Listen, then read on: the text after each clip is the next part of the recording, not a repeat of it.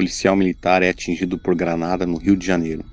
Na última quinta-feira, dia 22 de julho de 2021, por volta das 10 horas e 44, bandidos lançaram uma granada para tentar fugir de uma abordagem policial no Rio de Janeiro.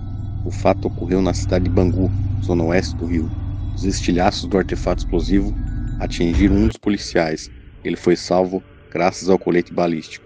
Durante uma abordagem veicular, criminosos armados tentaram fugir dos policiais militares. Nesse momento, houve um intenso tiroteio e um dos marginais lançou uma granada contra os policiais. É possível ver a fumaça levantando depois que a granada foi deflagrada. Três bandidos estavam dentro do carro, um deles foi preso.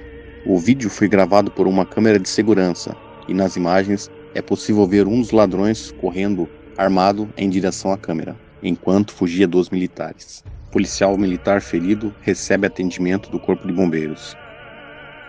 O criminoso que foi preso aguarda sentado enquanto os bombeiros prestam atendimento ao policial militar. Os outros dois bandidos que estavam com ele fugiram, tomando sentido ignorado. Veja como ficou o colete do policial militar atingido. Os estilhaços rasgaram a capa do colete, perfurando a placa de Kevlar. Se você gostou desse vídeo, inscreva-se no nosso canal.